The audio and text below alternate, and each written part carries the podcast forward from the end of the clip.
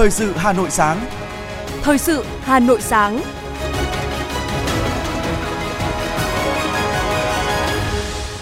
Kính chào quý vị và các bạn. Mời quý vị và các bạn theo dõi chương trình Thời sự sáng nay, Chủ nhật ngày 13 tháng 8 năm 2023. Chương trình có những nội dung chính sau đây.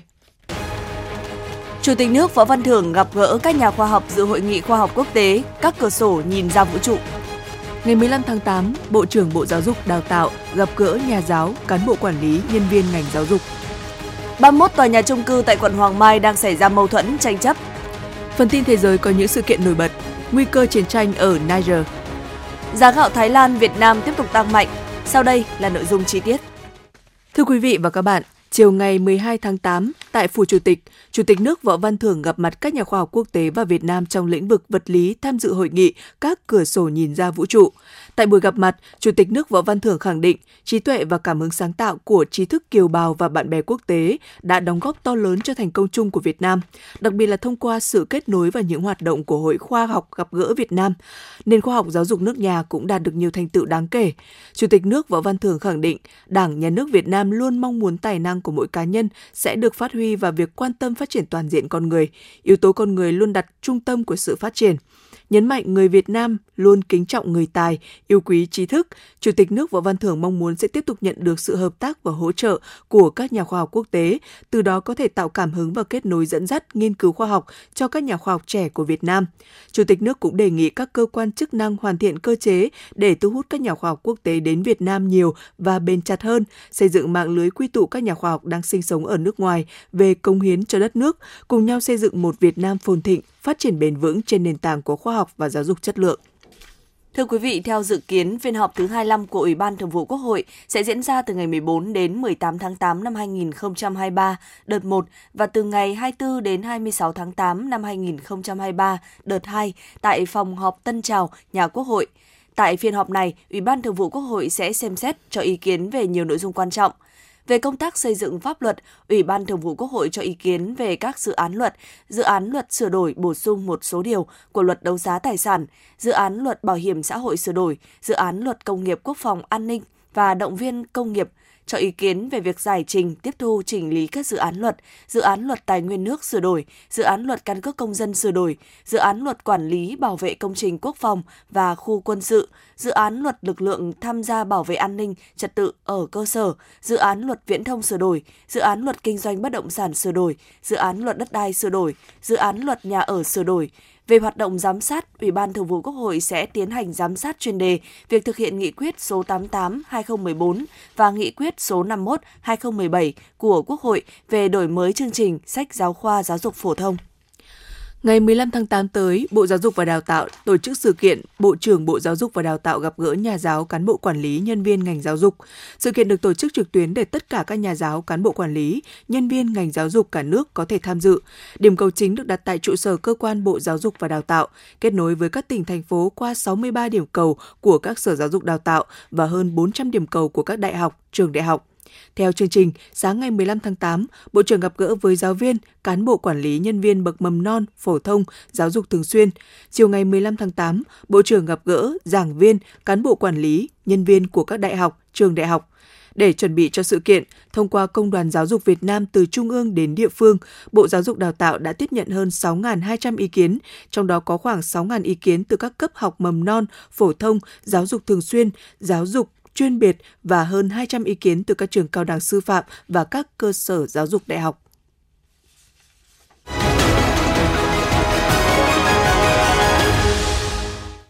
Thưa quý vị và các bạn, thực hiện nghị quyết số 15 của Quốc hội về điều chỉnh địa giới hành chính thành phố Hà Nội, 15 năm qua, được sự quan tâm đầu tư của thành phố, huyện Ba Vì đã có những chuyển biến và đạt được nhiều thành tựu quan trọng kinh tế phát triển, đời sống nhân dân không ngừng được nâng lên, đặc biệt số hộ nghèo vùng dân tộc thiểu số đã giảm hẳn so với trước đây.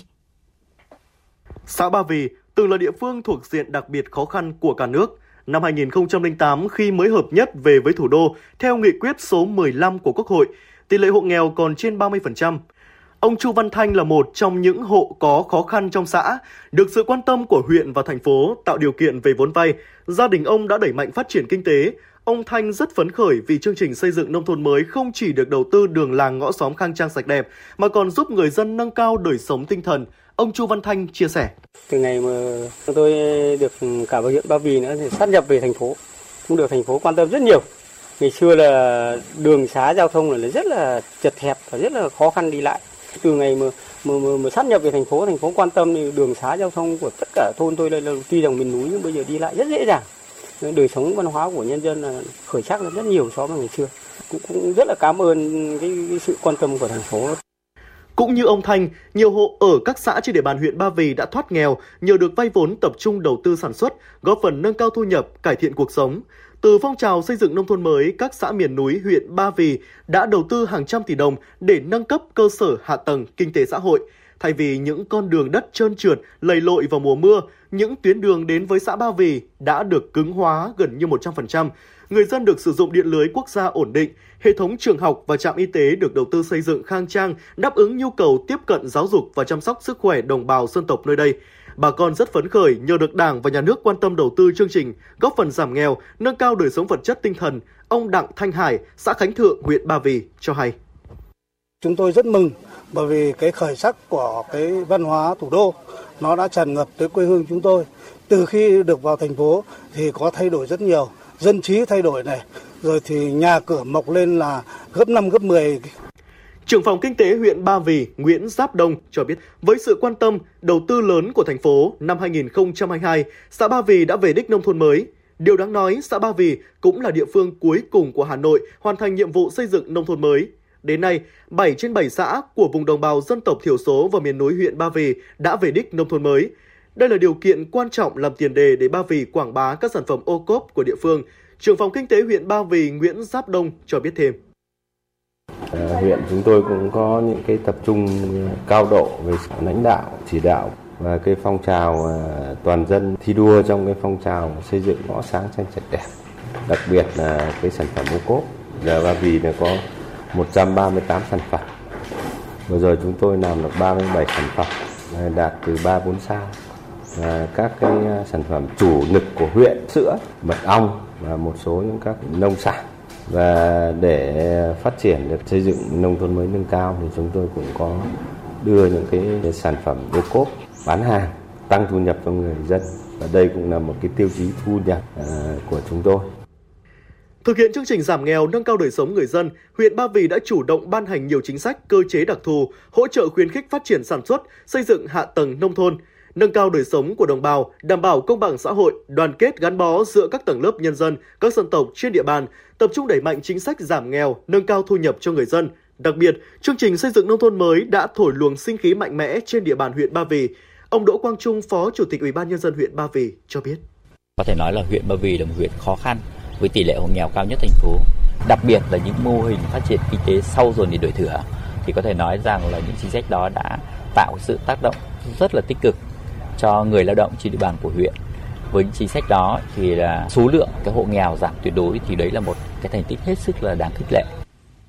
Sự phát triển của đa dạng các loại hình kinh tế đã và đang góp phần giúp giải quyết việc làm, nâng cao thu nhập cho đồng bào các dân tộc tại bảy xã khu vực miền núi thuộc huyện Ba Vì. Đến nay, thu nhập bình quân đầu người dân nơi đây đã đạt trên 60 triệu đồng một người một năm, tỷ lệ hộ nghèo giảm dần qua từng năm, hiện còn dưới 0,7%. Với việc quan tâm đầu tư phát triển kinh tế xã hội, vùng đồng bào dân tộc thiểu số miền núi trên địa bàn huyện Ba Vì đã góp phần nâng cao đời sống của đồng bào, đảm bảo công bằng xã hội, bình đẳng, đoàn kết, gắn bó giữa các tầng lớp nhân dân các dân tộc trên địa bàn.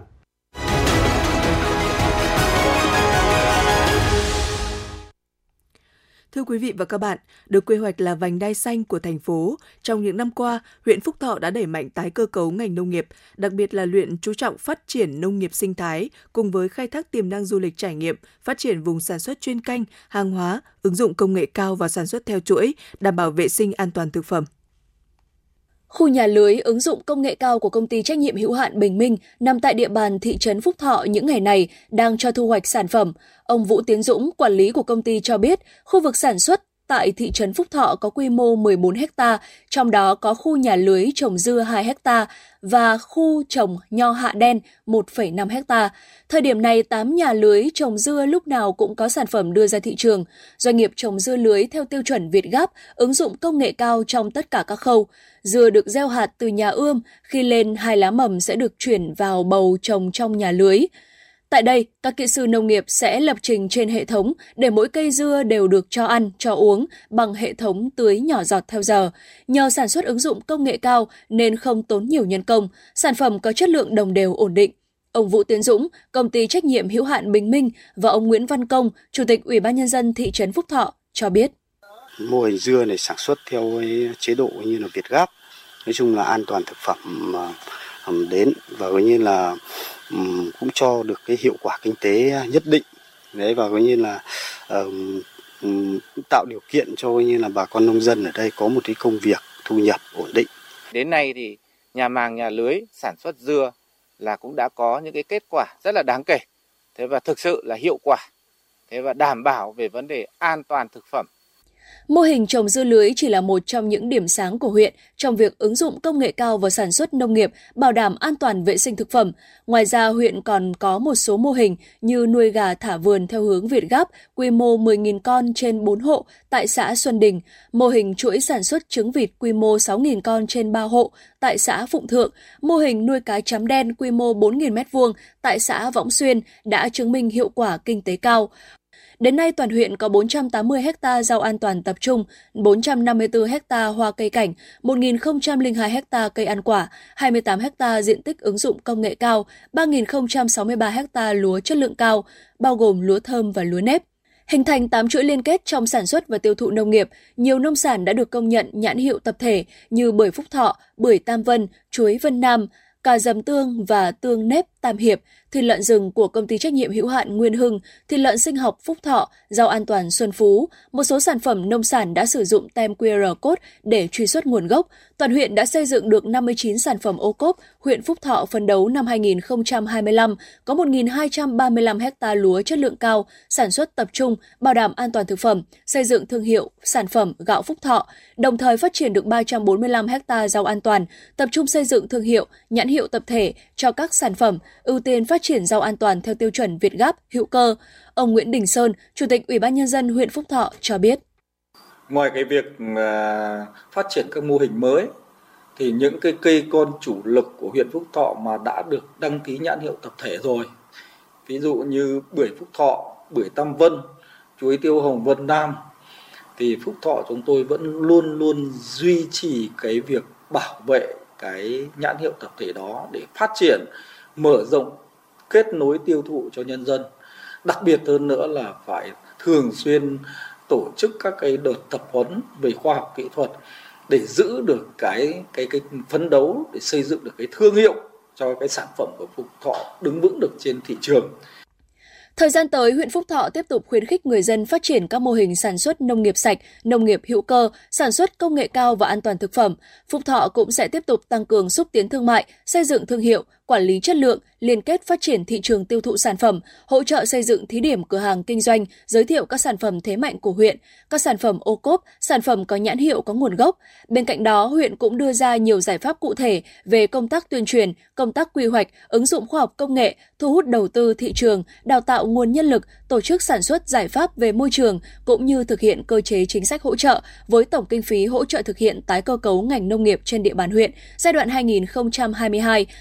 2025 là gần 463 tỷ đồng. Trên cơ sở kết quả đã đạt được, khai thác tối đa lợi thế, Phúc Thọ đã và đang triển khai đồng bộ nhiều giải pháp hướng tới nông nghiệp bền vững. Đây sẽ là tiền đề cho phát triển kinh tế, tạo sức bật để Phúc Thọ xây dựng huyện nông thôn mới điển hình tiên tiến, nâng cao đời sống vật chất tinh thần cho người dân.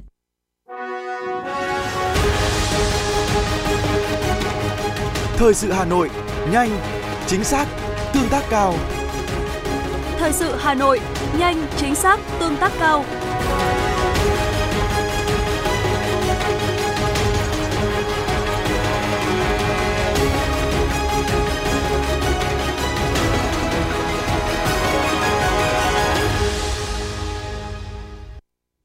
Theo báo cáo của Ủy ban Nhân dân quận Hoàng Mai, trên địa bàn quận có 164 nhà trung cư đưa vào sử dụng từ năm 2005, từ khi có luật nhà ở năm 2005, trong đó có 125 nhà trung cư thương mại, 8 trung cư nhà ở xã hội, 9 trên 31 nhà trung cư tái định cư. Đến nay đã có 119 trung cư thành lập ban quản trị, có 121 trung cư bố trí bàn giao phòng sinh hoạt cộng đồng, có 91 trung cư bàn giao quỹ bảo trì. Hiện trên địa bàn quận có 31 tòa nhà trung cư đưa vào sử dụng từ năm 2005 đang xảy ra mâu thuẫn tranh chấp. Hàng năm quận đã xây dựng kế hoạch và tổ chức tập huấn các văn bản quy phạm pháp luật về quản lý sử dụng nhà trung cư cho lãnh đạo, cán bộ các phòng ban chuyên môn cũng như lãnh đạo, cán bộ cấp phường, các khu dân cư, tổ dân phố, đồng thời cử cán bộ chuyên môn phụ trách công tác quản lý nhà cấp quận, cấp phường, đại diện ban quản trị, chủ đầu tư một số nhà trung cư tham gia đầy đủ các buổi tập huấn do Bộ Xây dựng, Sở Xây dựng chủ trì. Mặc dù đã có nhiều cố gắng, tuy nhiên theo lãnh đạo quận Hoàng Mai, việc quản lý nhà trung cư trên địa bàn quận vẫn gặp một số khó khăn vướng mắc.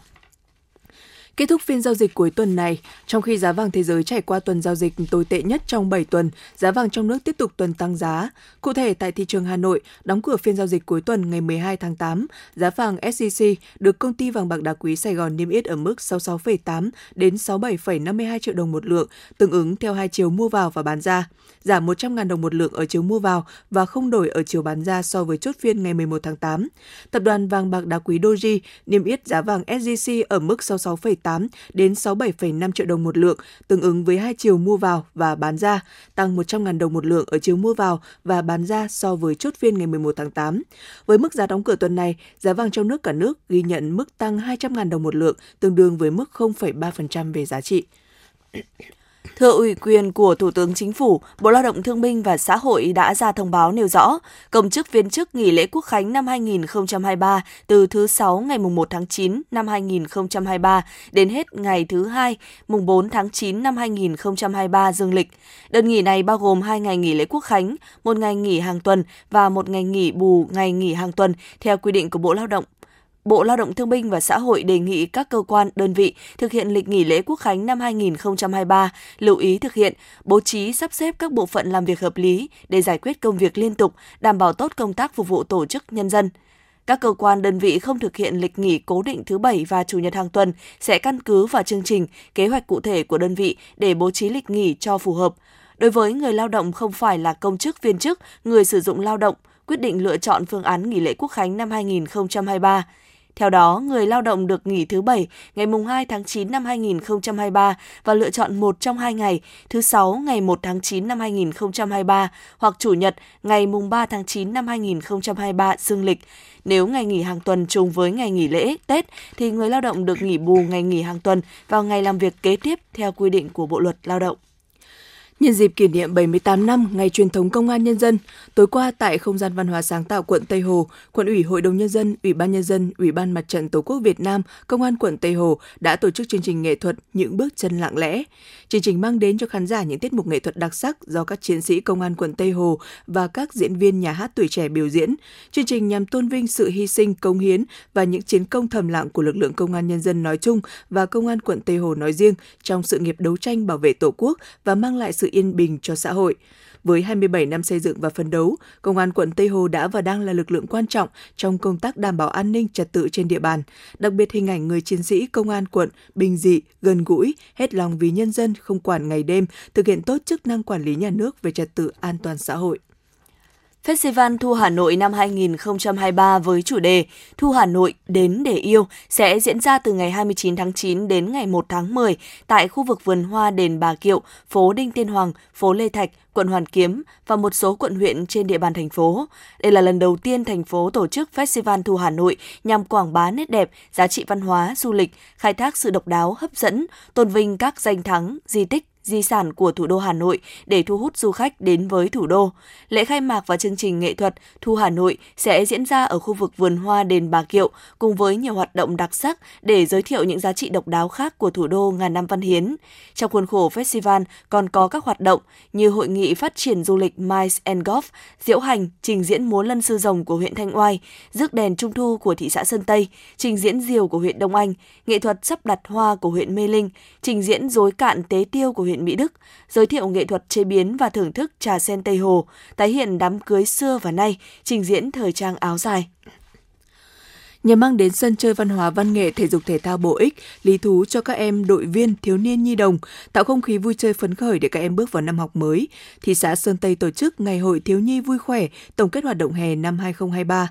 Qua hơn 2 tháng hè, thị xã Sơn Tây đã tổ chức thành công với nhiều nội dung hấp dẫn bổ ích như mở 16 lớp năng khiếu, câu lạc bộ hè, nhà thiếu nhi thị xã, thu hút gần 300 em thiếu nhi tham gia các lớp học, đã mở hai lớp bơi phổ cập, một lớp bơi miễn phí và các lớp bơi cấp tốc thu hút gần 400 em học sinh cùng với nhiều chương trình hoạt động thể dục thể thao.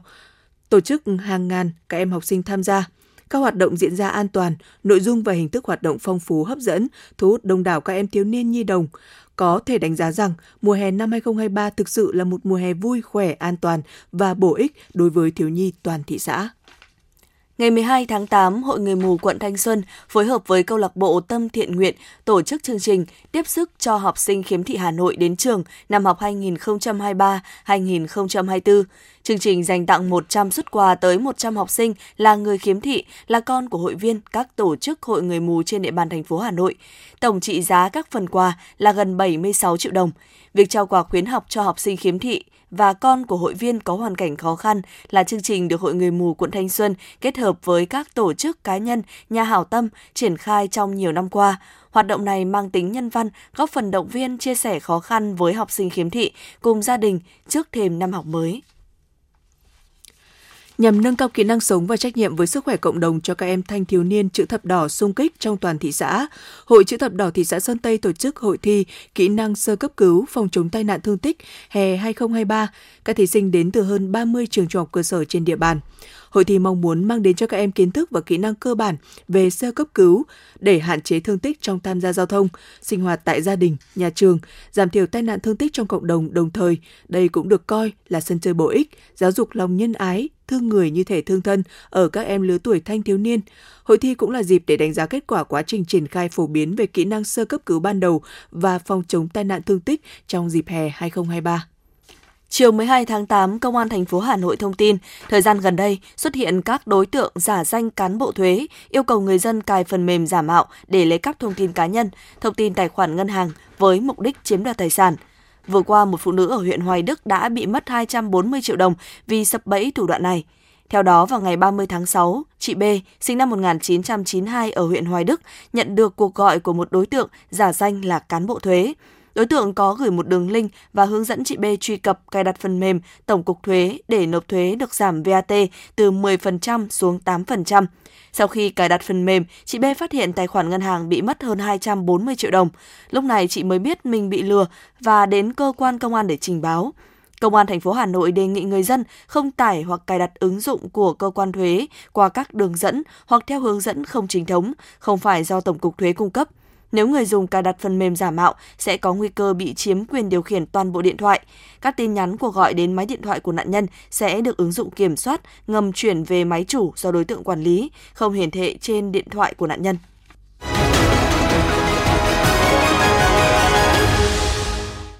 Xin chuyển sang phần tin thế giới. Bộ Quốc phòng Nga ngày 12 tháng 8 thông báo quân đội Nga đã phá hủy được 20 máy bay không người lái UAV của Ukraine được phóng vào bán đảo Crimea, đồng thời thông báo rằng không có thương vong hoặc hư hại vật chất nào do cuộc tấn công bằng UAV nói trên. Tuy nhiên, giới chức vận tải của Crimea thông báo rằng giao thông trên cầu Craig nối bán đảo này với đất liền Nga đã tạm ngưng trong 2 tiếng đồng hồ.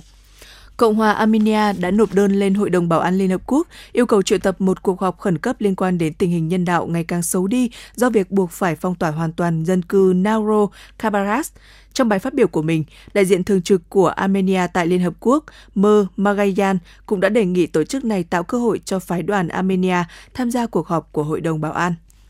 Tình hình Niger đang tiếp tục bị đẩy lên cao khi một số nước trong khu vực và chính quyền quân sự ở Niger đều có những tuyên bố hết sức cứng rắn. Nguy cơ chiến tranh đang chập chờ ở Niger nếu các bên không có sự nhượng bộ. Ngay sau khi cộng đồng kinh tế Tây Phi tuyên bố đặt lực lượng dự phòng của mình trong trạng thái sẵn sàng can thiệp để khôi phục trật tự hiến pháp tại Cộng hòa Niger, nhiều nước trong khu vực đã bày tỏ ủng hộ quyết định của tổ chức này. Trước những động thái cứng rắn của khu vực, chính quyền quân sự ở Niger cũng có thái độ hết sức cứng rắn. Cho đến nay, giới lãnh đạo đảo chính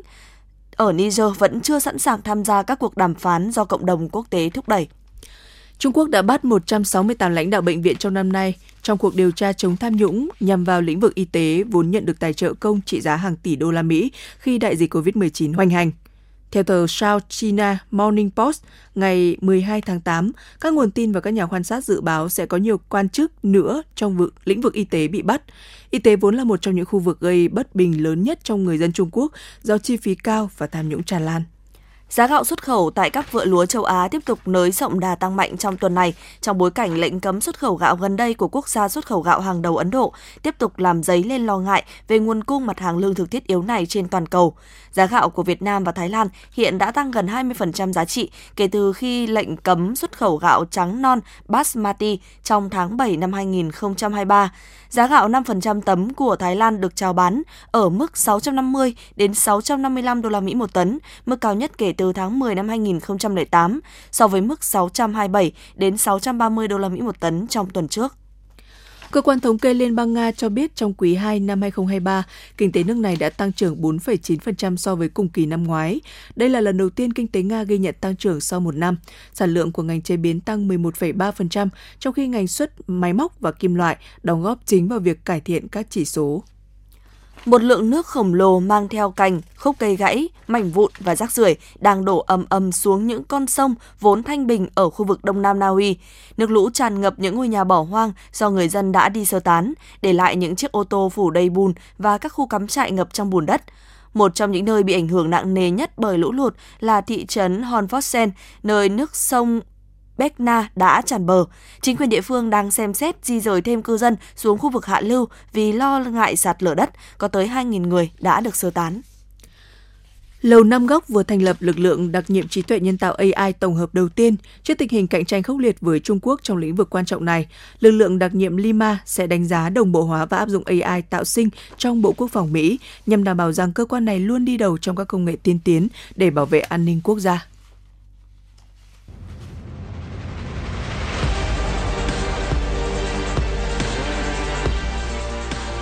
Bản tin thể thao.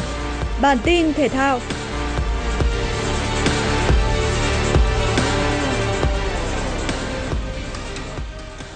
Tại lượt trận thứ 46 của VBA 2023, Nha Trang Dolphins có cuộc đối đầu trước đương kim vô địch Saigon Heat. Bước vào trận đấu, tận dụng lợi thế sân nhà, chủ lực Robert Samson giúp Nha Trang Dolphins tung đòn phủ đầu lên đội khách. Các tay ném còn lại tiếp tục nâng tỷ số lên 18 năm.